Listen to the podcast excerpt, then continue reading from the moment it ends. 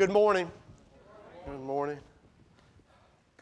Hey, if you would turn with me to Exodus, we will jump right in and we'll get we'll get moving through this portion of the scripture uh, this week. Uh, we're in Exodus chapter 33. We're actually finishing the chapter of 33, and we're just going to slide right in, transition relatively smoothly uh, through the first seven verses of chapter 34. And the reason we did this, we wanted to keep all this together, right?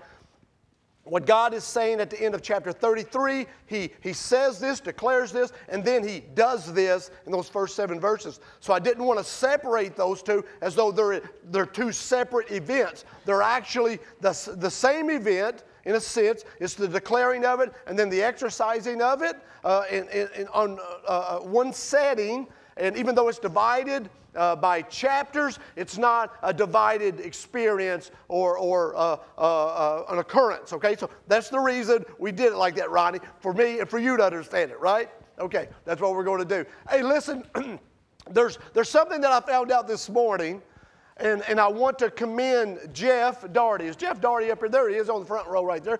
Jeff Doherty. I want to commend Jeff Doherty on uh, uh, carrying on the, the beautiful tradition of um, husbands left by their wives to tend to their children, right? Uh, I don't know if you saw his children come in this morning, but they're wearing their little TDC uh, shirts and blue jeans. Bare essentials, right? Right? I mean, they come in, they've got it written all over them, Daddy got me dressed, right? Right? And so what I need to do is take a picture of them and just send it to Jess and say, you know, right? So I, I remember when, I, when Taylor would be left with me, the two or three times she was left with me during her young life. Uh, my wife didn't have that much confidence in me, Miss Kathy. She, uh, after the very first experience, I remember uh, Taylor had a, an accident, and I ended up calling Carrie. I was spastic and whatnot. And after that moment, uh, her confidence just diminished. But, uh, you know, I did the same thing. I mean, it was a pair of shorts, it was a t shirt, it was a long ponytail, and we just rode with it and, and we'd walk into a venue, wherever it might be, and Carrie would be waiting for us, and we'd walk in there, and you could see this disgusted look on her as though I had taken this beautiful, beautiful painting, this Picasso, and I had just ruined it, right?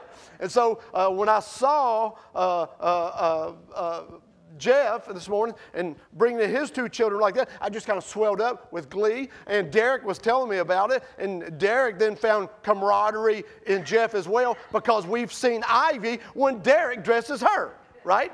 And so every one of us, men who have small girls, carry in us this genetic uh, failing a gene, right? This gene in us that just spoils and ruins the beautiful appearance of our daughters. So I commend Jeff this morning uh, being faithful to carry on that tradition. He is my brother. I knew there was something that, that bound us together in the spirit uh, besides just the Lord. It was this camaraderie of failed, whatever you might call that. but we, we are going to look at the scripture this morning. And before we even go into that scripture, I want to kind of uh, uh, bring us to this place, right? And remember, uh, last week, where, where we're at is, is the, the uh, uh, God reestablishing uh, with Moses and the children of Israel this covenant that he had already established. This is all after the failure of Aaron and the, the, the golden calf. We know the story, we've been covering it for the last several weeks. And uh, at this point last week, in uh, chapter 33, there were some things that we addressed, and, and Moses came from a position last week that was very commendable because Moses made some declarations about going forward uh, without the presence of God uh, uh surrounding them and enveloping them and going with them. And Moses said some things that you and I need to understand uh, and Moses basically declared to God, he said, God, without your spirit, what is going to be the distinguishing factor between us and the rest of the peoples of the world? And you and I need to understand that, right? Without the presence and the Spirit of God in our lives, there's not a lot that's going to distinguish us from the world. And then Moses goes on to declare to God, he says to God, he says, Lord, if, if you don't go with us, I just soon not go. As a matter of fact, we'll just stay right here. because I don't want to go any place that your spirit in there. That should be the desire of your heart and my heart, right? That wherever God's spirit is, that is the place we want to find our residence in, right? And so Moses uh, makes these statements. There's this uh, uh, a dialogue uh, uh, taking place between him and God. And then God says to him, and it's a beautiful, beautiful response by God.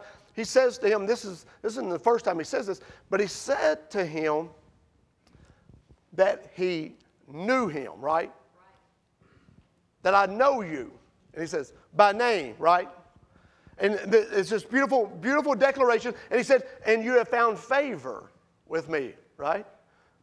Something to aspire. You know what I'm talking about? The hunger for the favor of God in our life. To live a life that's going to express God's favor on our life. Man, that's where we want to be, right? And so Moses, um, uh, is, is uh, uh, having this, this conversation with God, and God says to him, My presence will be with you.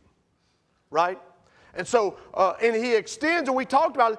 We, we saw this image of God being revealed that was extremely gracious, extremely grace driven, right?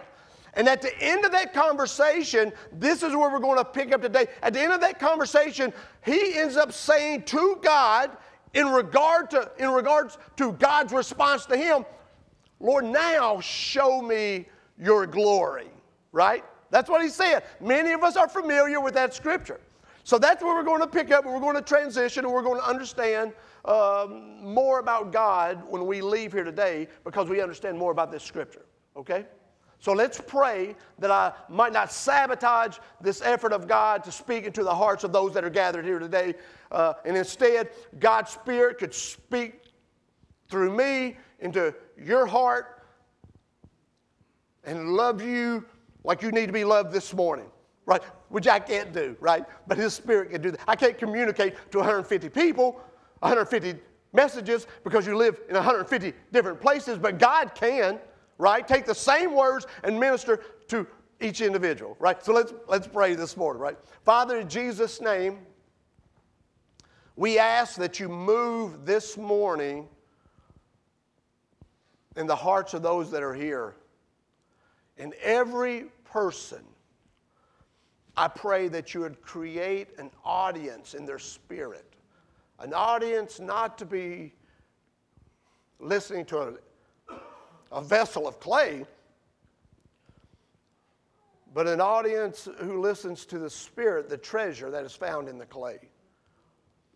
I pray, Father, that this morning that your Spirit would just ease this moment, that you would settle on this place, and the wounded would find comfort, the broken would find healing the hardened heart, oh God, be broken and made tender and receptive through the truth of your word. We thank you for your goodness this morning, and we trust that it will see us through to the very end to accomplish your purpose in our lives, Lord. We love you and we bless you. It's in the name of Jesus we pray and we ask these things. Amen. Amen. Okay, let's, let's take a quick look at this. You can turn with me to Exodus chapter 33, verse 18. All right? And this is where we're going to begin. All right? It says, Then Moses said, Now show me your glory. Right? Mo- now, this sounds somewhat uh, uh, uh, uh not very tactful, doesn't it? In this translation, it sounds uh, not, not really tactful, as though God is, or, or as though Moses is making this request of God without a sense of his own self awareness, as though he's calling the shots. Now, show me your glory. The Hebrew word for now is the word no. We're just going to replace the O with an A, right? No, and it doesn't, it, does, it can mean now. There's applications where it does mean now. It can be translated as now, but in all reality, the word is more uh, describing something as a beseeching or a pleading or a praying or a begging of God right? So we start to understand with that understanding where Moses' posture is addressing God in this moment. It's from a pleading, praying, beseeching of God to show me his glory. Show me your glory, right? Right? And so this is what the scripture says. This is what the scripture says. And the Lord said, I will cause all my goodness to pass in front of you, and I will proclaim my name, the Lord, in your presence. I will have mercy on whom I will have mercy, and I will have compassion on whom I will have compassion. But he said, You cannot see my face, for no one may see me and live. Right? I want you to see a few things in this verse as we move through, okay? I need you to get this. We're going to have to understand this to, to, to really see the end product this morning, right? Because what, what Moses asked for is God's glory. What God and how God responds to that request of seeing his glory is him expressing his goodness. So what he's doing is he's, he's, he's basically uh, connecting the, the equivalent of his glory to his goodness. Moses says, I want to see your glory. God says, My goodness will pass before you, right? That's what he says. That's what he says right here. It says, And the Lord said, I will cause all my goodness to pass in front of you. So God's response is equating his goodness to his glory, right? Now, I want you to understand the word goodness in this sense is not a, a, a descriptive adjective or whatnot, but it's a masculine noun. So this isn't uh, uh, describing an attribute of God, it's describing the essence of God. It is describing God as goodness. I mean, the very essence of what goodness is, right? And you remember in Mark chapter 10, do you remember uh, when the rich young ruler comes up to Jesus and he says to Jesus, Hey, good master, what must a man do to, to inherit eternal life? You remember this? You remember what Jesus' response to the rich young ruler was? He was Why do you call me good? Do you remember that? Why do you call me good? He's not saying he's not good. He's asking of the young ruler, why is it do you uh, assign an attribute or the essence of God to me? The real question in reading between the lines is Jesus saying, Do you think I'm God? Why would you ascribe the goodness of God to me? And Jesus goes on to say, What? No one is good except God alone. Not saying he wasn't God, but asking or imploring this guy almost for a confession. Who do you think I am? But this is the essence of who God is. His goodness is the essence of who He is.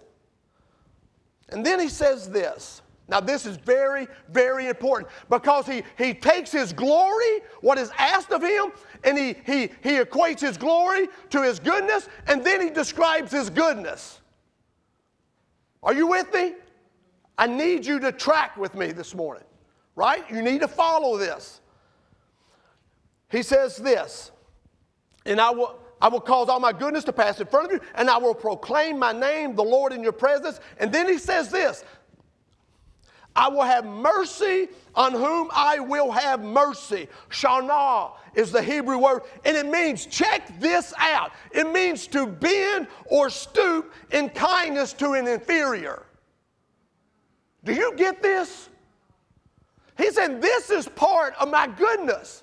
This is how my goodness is expressed. I am one who is predisposed, the desire within me is to stoop in favor to an inferior. Guess who the inferiors are at 100 Hobson Way in Elizabethtown, Kentucky this morning? It's you and me. We are the inferiors. It should excite you and it should excite me to understand that part of God's goodness is expressed in His desire to stoop to stoop down, to bend down, to, to give to an inferior mercy. Right? I mean, it's absolute beautiful, but that's not where it stops. That's not where it stops. He says, I will have mercy on whom I will have mercy.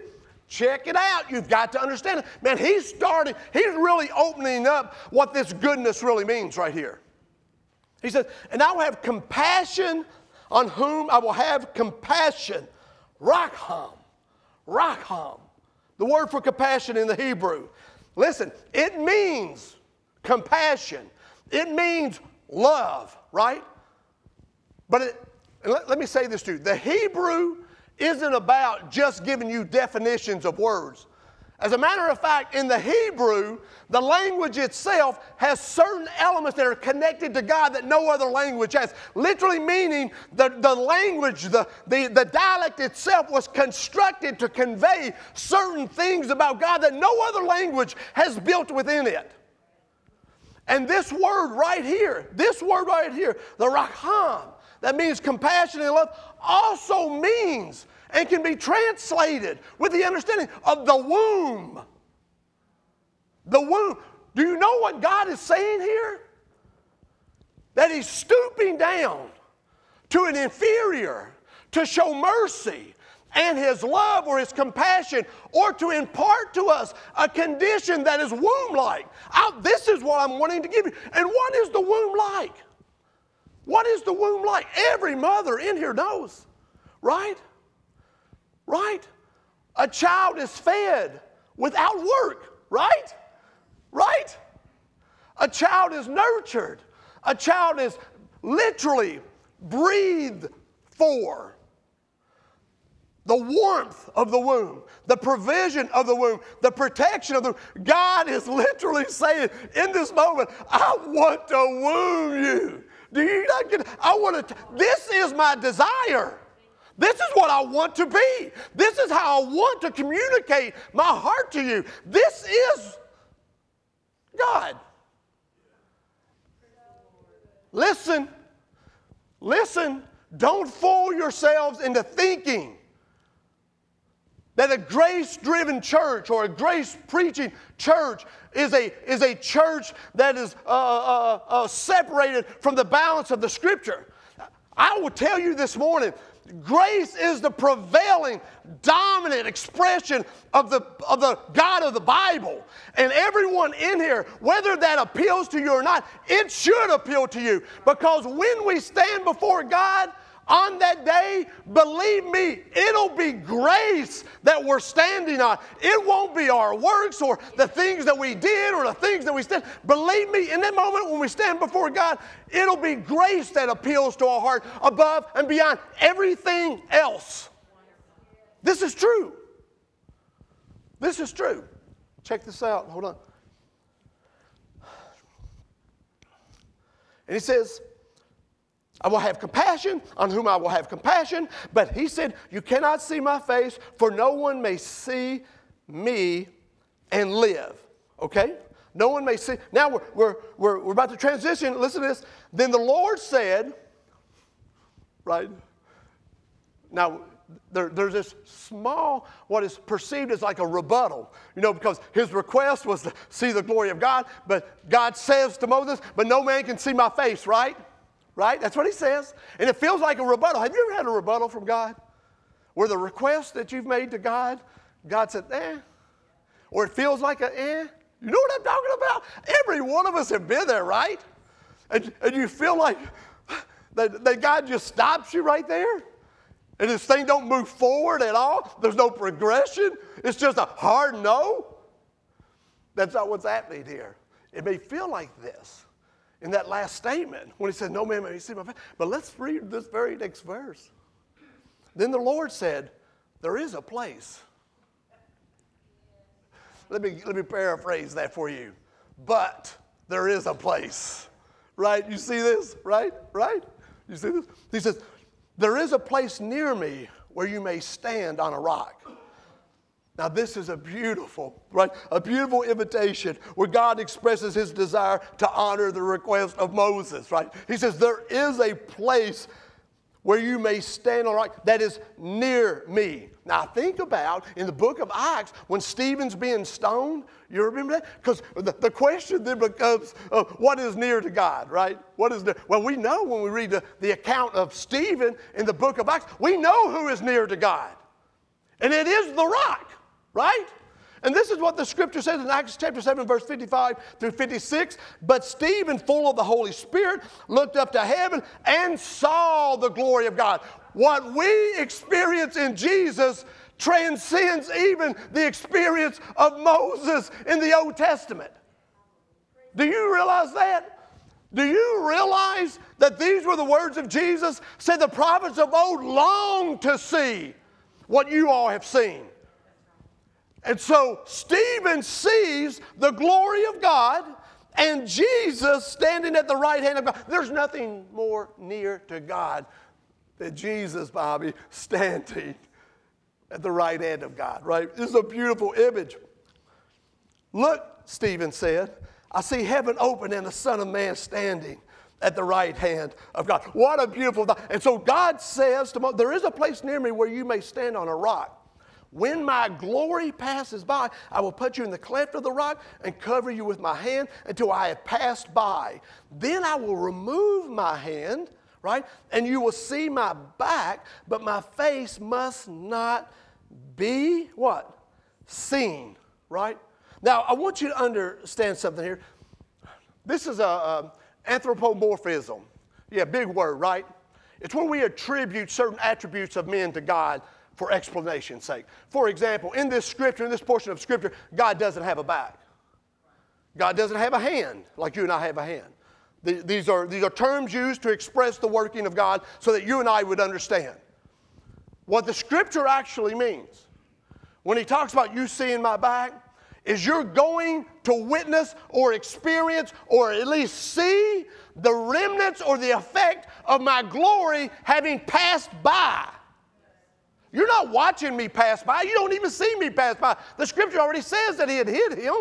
In the cleft of the rock, he had covered him, right? He doesn't see him pass by, but what he sees is, the, is, is what is in the wake of the glory of God passing by. What do people see in our wake? When our lives interact with people and we're passing through the seasons of the lives of our neighbors and our co-workers and our friends and our families, what is being expressed in the wake of our passing by? When they see our back, is it a wake of destruction? Is it a wake of pain? Is it a wake of confusion, hurt?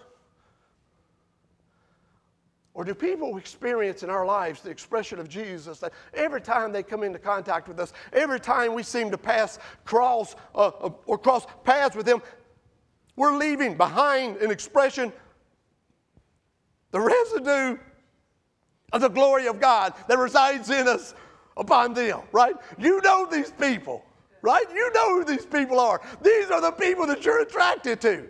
These are the people you go looking for. These are the people that you're desiring to have communication with. These are the people that you're calling at the late hours of the night. These are the people that you can't wait to get up in the morning because your heart is so. These are the people that you want to engage with that broken and wounded heart. These are those people. You know these people.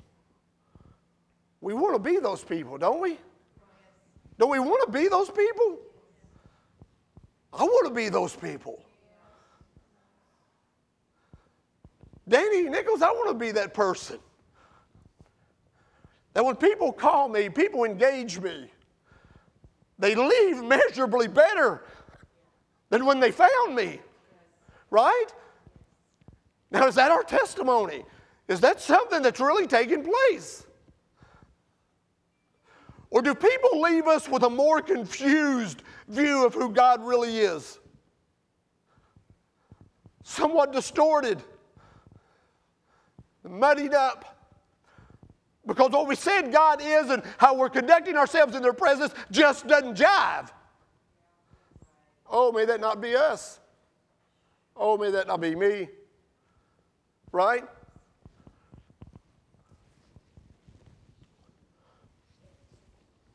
His glory is represented in His goodness, and His goodness is expressed, right, in His mercy and compassion. Remember this. So, this is what God says now, right? He said, This is what I'm going to do. Now, He's about to do it. And He says right here in verse 1, He says, The Lord said to Moses, Check this out. This is so incredible. Let, let me say this. Let me say this. When you encounter people, who say the God expressed in the Old Testament looks a lot different than Jesus. Man, God in the Old Testament was tough. God in the Old Testament, man, was, was judgment driven. When you run into people like that, who say things like that, I'm telling you, they're not reading the scripture in context. Because when you read the scripture in context, I'm telling you, there's a level of continuity that flows from the heart of the Father and just meshes beautifully and divinely into the life and expression of Jesus. There is no contradiction. I'm telling you, it is the image of Jesus, and Jesus is the image of the Father. That's what Jesus says to the disciples. When you have seen me, you've seen the Father, right? That's what I'm telling you. It's, it's a beautiful expression. So when you encounter someone like that, understand they do not understand the Scripture. Check this out. Check this out. The Lord said to Moses, Chisel out two stone tablets like the first ones, and I will write on them the words that were on the first tablets which you broke. Hmm. Remember the two tablets, the original two tablets? Remember that? Moses comes down. Moses is upset, man, right? The people have gone crazy. Uh, uh, uh, they're, they're deep in debauchery and insanity. And Moses takes the covenant and remember the, the tablets and he, he destroys them, he, he breaks them, right? And it's a metaphorical and literal expression, right? It's, it's literally breaking them, but metaphorically representing that the people had broken the covenant, right? Right?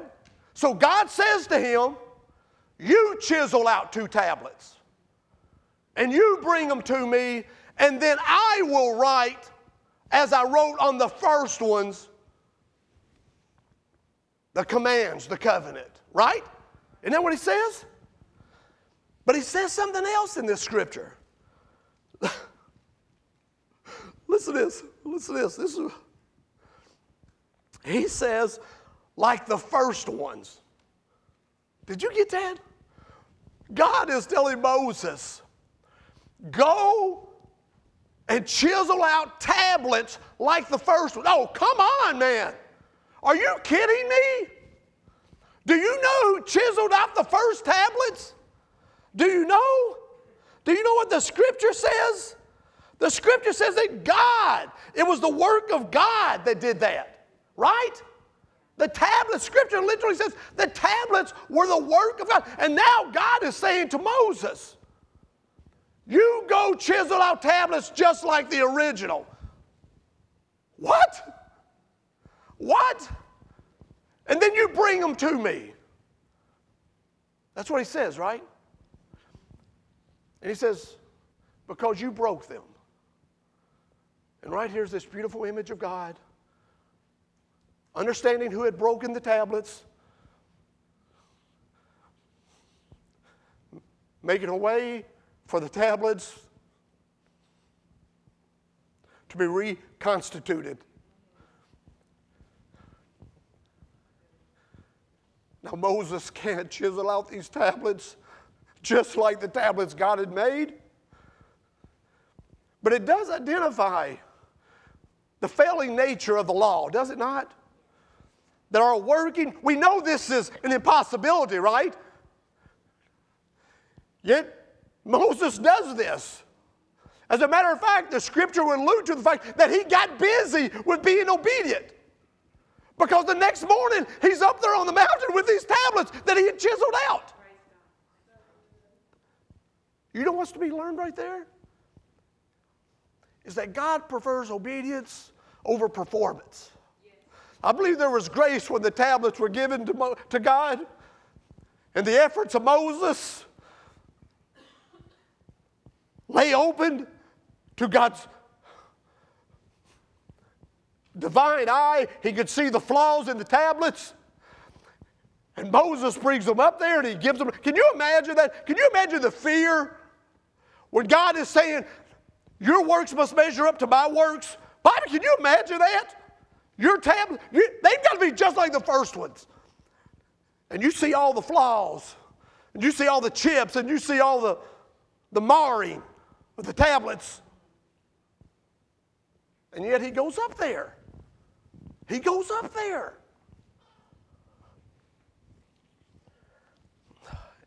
And this is what he says Be ready in the morning and then come up on Mount Sinai. Present yourself to me there on top of the mountain. No one is to come with you or be seen with you or seen anywhere on the mountain. You know that's leaving out? That's leaving out Joshua. I don't know how many of you understand this. Joshua ascended the mountain the first time with Moses. As a matter of fact, you go to Exodus chapter 24, verse 12 and 13, and it says, Then Moses set out with Joshua his aide, and Moses went up on the mountain of God. And then on their return, remember the scripture says that it was Joshua first who identified the singing in the camp to Moses. He says to Moses as they descend the mountain, I hear singing in the camp. Remember that? Now God is saying to Moses, You and you alone come up to the mountain. So Moses chiseled out two stone tablets like the first ones. right, Exodus chapter 32, verse 16 says this the tablets were the work of God. The writing was the writing of God engraved on the tablets, right? Right?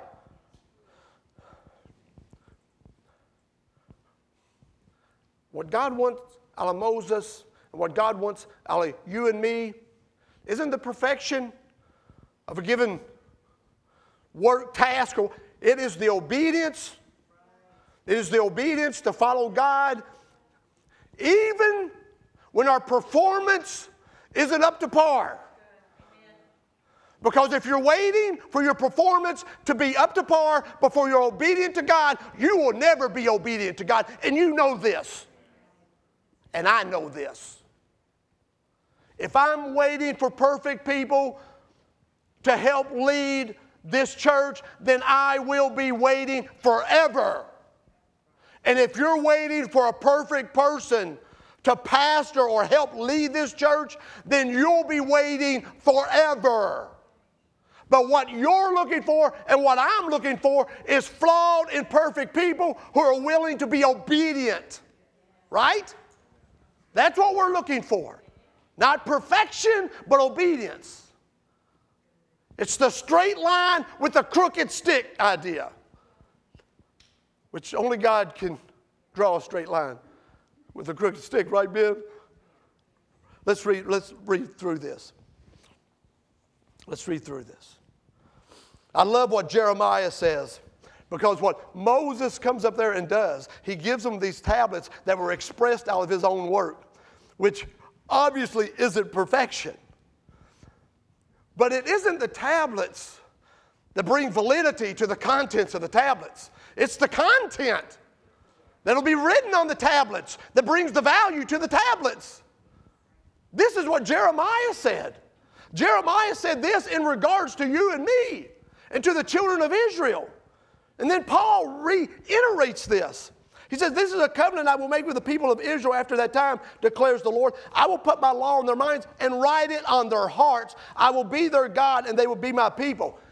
Paul writes in Second Corinthians this, but we, what? We have this treasure in jars of clay, right? God has deposited the contents of His heart into us who are flawed tablets, to say the least, right?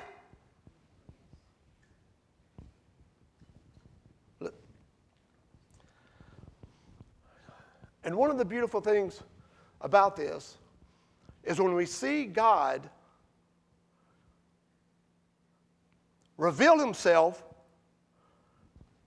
his goodness, prior to him requesting Moses to perform an act of obedience, right? It's like the grace goes before the obedience.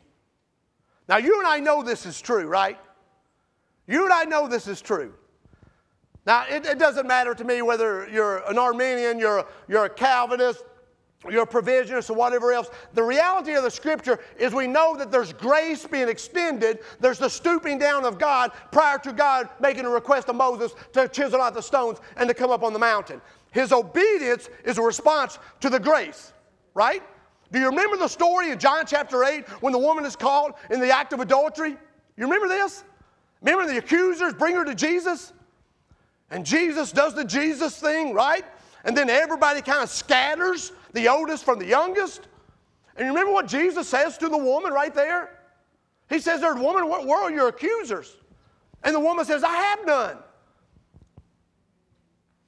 And Jesus says, Repent. No, he doesn't. He says, Neither do I condemn you. Grace. And then what does he say? Go and leave your life of sin. That's what he says. Now listen, hey, I love you, I love you guys who, who are accustomed to hearing that scripture being quoted as Jesus saying, Now go and sin no more.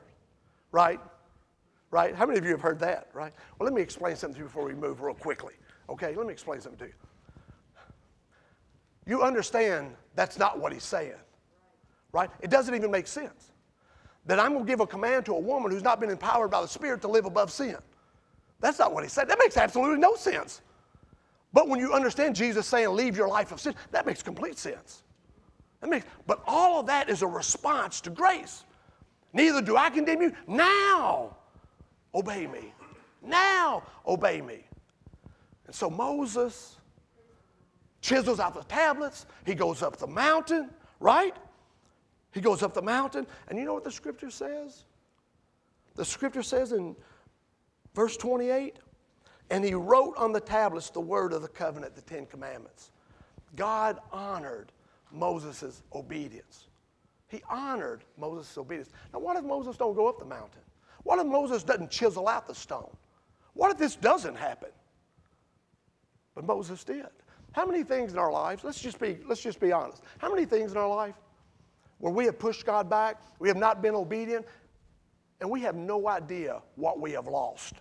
we have no idea what we will not experience simply because we were not being obedient.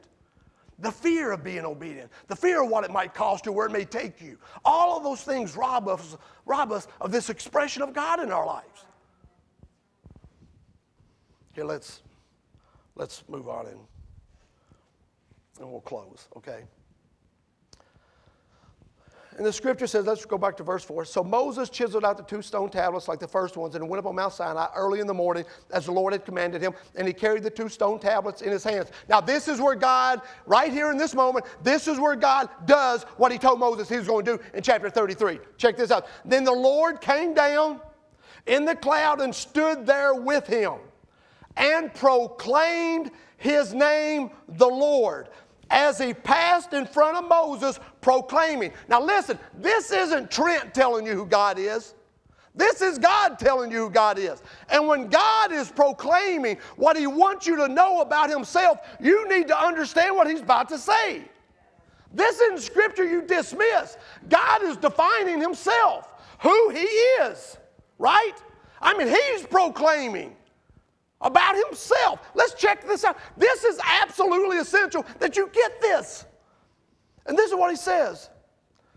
And he passed in front of Moses, proclaiming, The Lord, the Lord, the compassionate and gracious God. Slow to anger,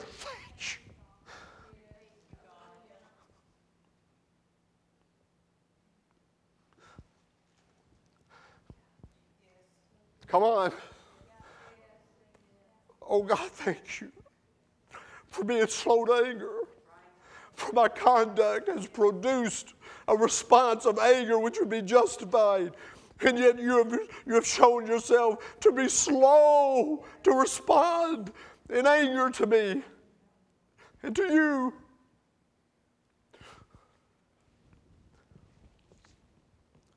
Maintaining love to thousands.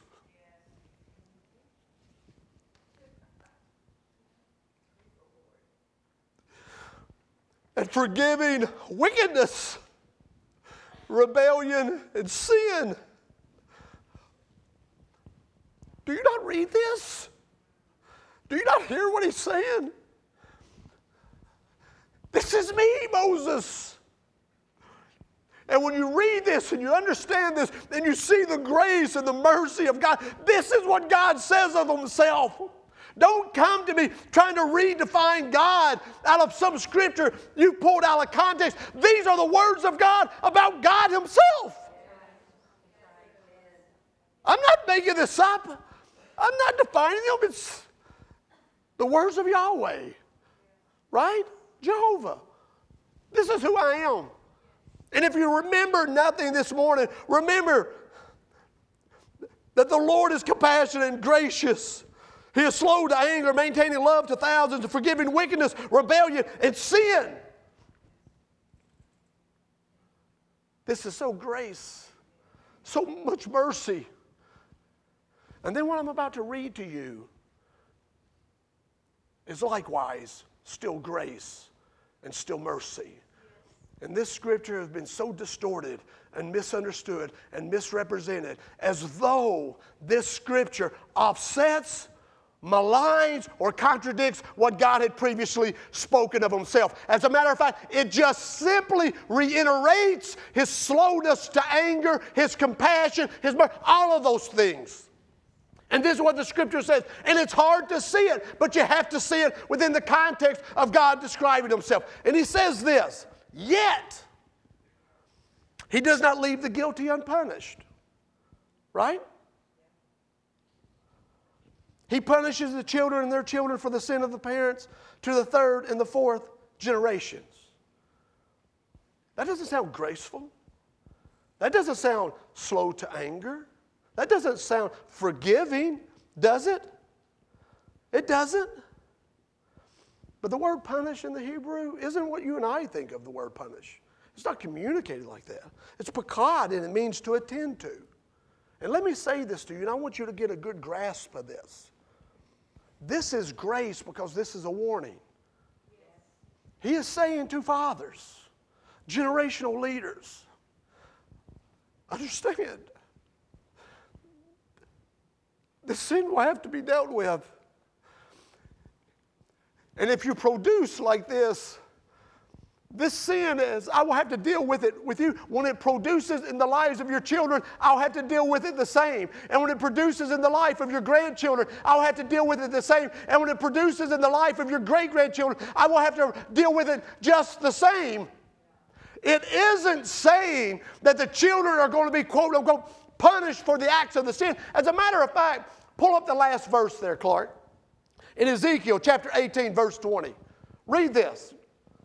The one who sins is the one who will die. The child will not share the guilt of the parent, nor the parent share the guilt of the child, right? You see this?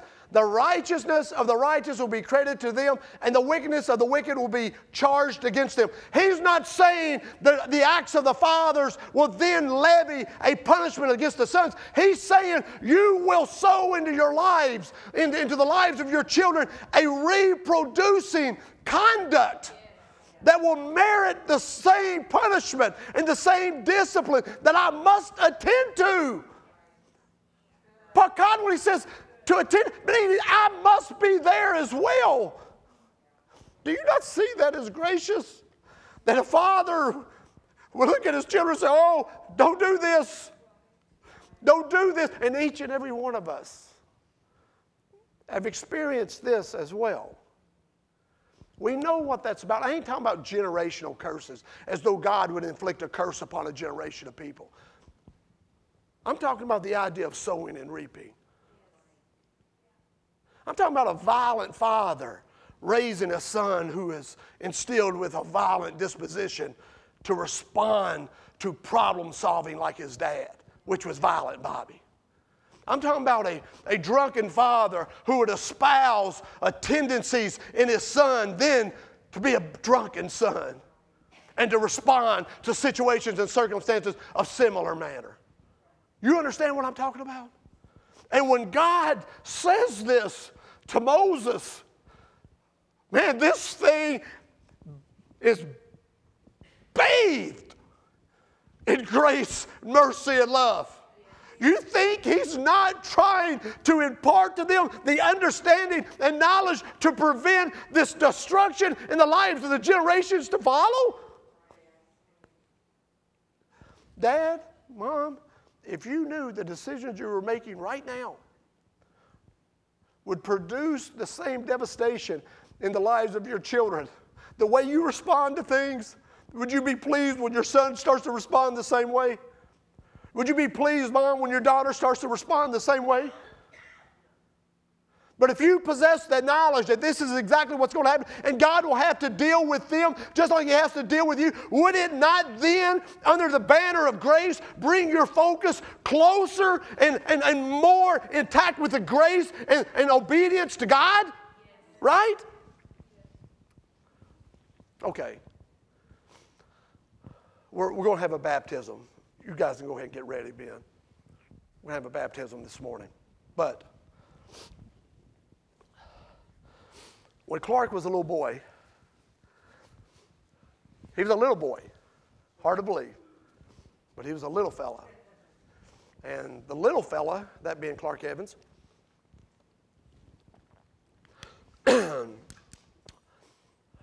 was a little stinky at times.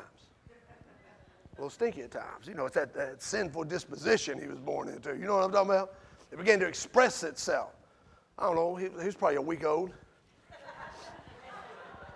You start praying over him at a week, Lord, I cast out whatever's in this kid, right? You know, I cast out the, the demon of non sleep, right? I'm just kidding. Don't go home thinking, oh, Trent's in that demonic stuff. He's that devil behind a bush everywhere kind of thing. No, that's not. I'm just kidding, right? But I remember having to tell Clark Evans as a little boy, hey, I mean a little boy. I'm talking about a toddler. Hey, don't do this. And then one morning we were getting ready for church, and mom's in there uh, putting on her beautiful, right? And she had her uh, curling on hot iron out. And Clark Evans roaming through here. He's just big enough to be a toddler, you know, or being a toddler, you know, just. I said, hey, don't touch that. It's hot. That's hot. I leave the room. Carrie's in there. A few minutes later, I hear it. Being the good father, I come running, about like this. I walk in there, and this is the face I see. Throw it up there, Clark. Right there. That's the face I see. Just like, I'm telling you, straight up, dead on, just like that. Hey, hold on, pull back, listen to a story. He looked just, I'm telling you, just like that. And he had, oh, he ain't a doll. And it, take that picture down.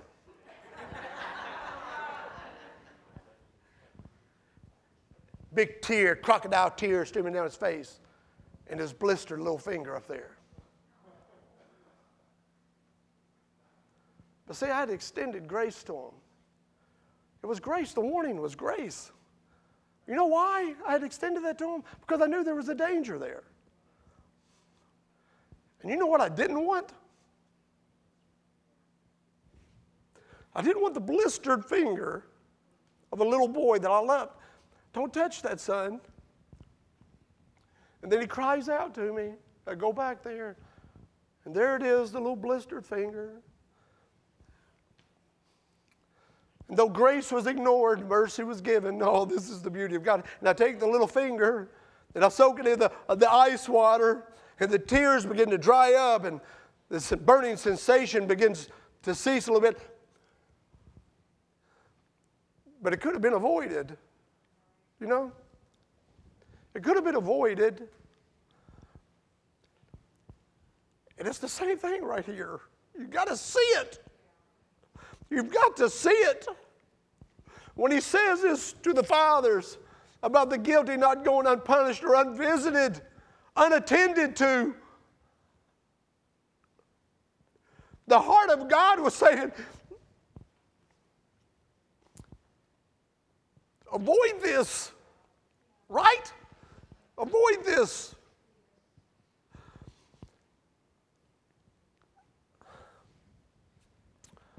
And so that is the beauty of who God is. That's what we find in this text. And the response of Moses to this we'll get to next week.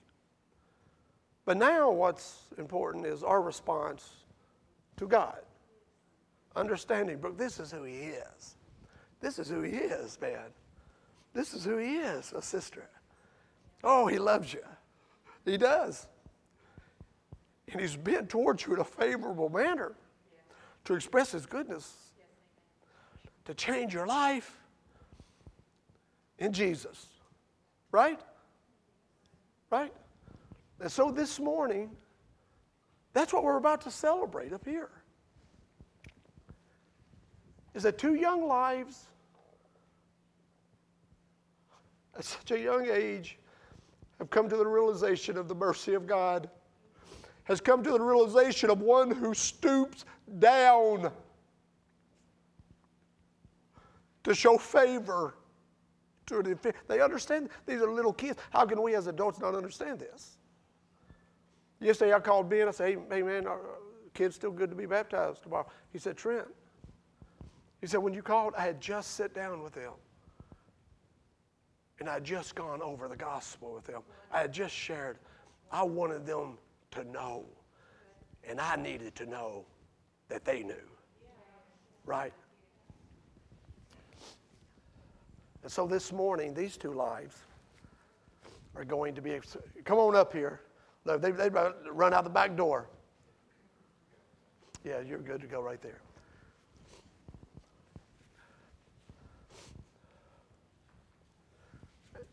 And these two lives right here,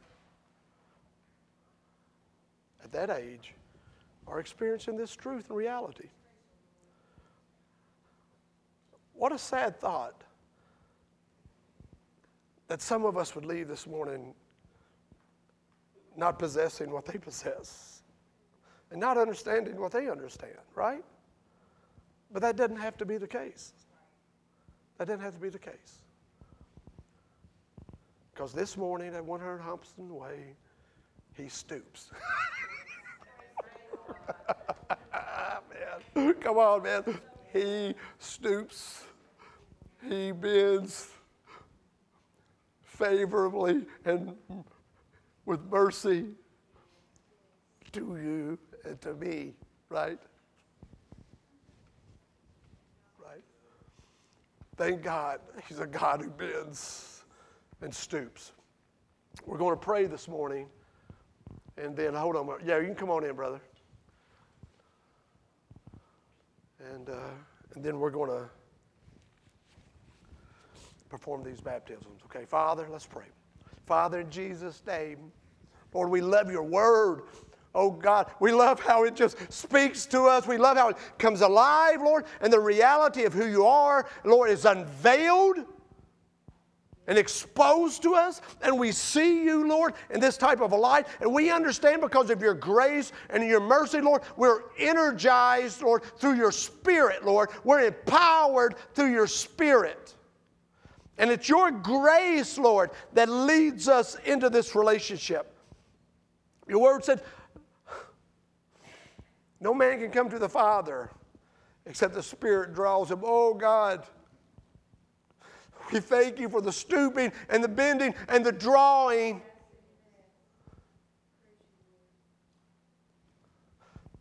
That has enabled each of us to approach the Father and as Stephen said, in Jesus to see his glory. So, Father, for any heart that is here this morning who is wrestling with the surrender of, to God, the embracing of the message of Jesus, I pray, Father, this morning their hearts would be opened to receive that. To the one who is in that place where they've allowed distance to separate them, those who have allowed their relationship to grow cold and stagnant.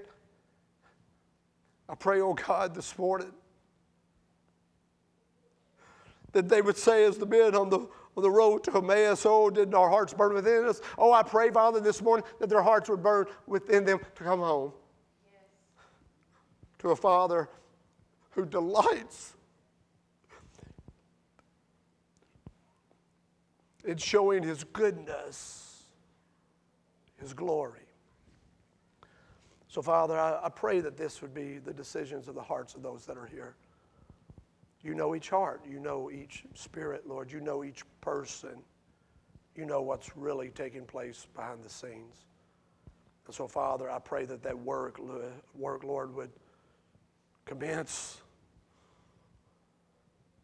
And you be the one who initiates and starts it all, the author. You would show yourself to be the finisher and the completer. of our faith in Jesus. But oh God, may we all have the beginning place. And may that place be today for some. But may we all have our place. It's in the name of Jesus we pray and we ask these things. And the sons and daughters of God said, Amen. Amen. All right, listen.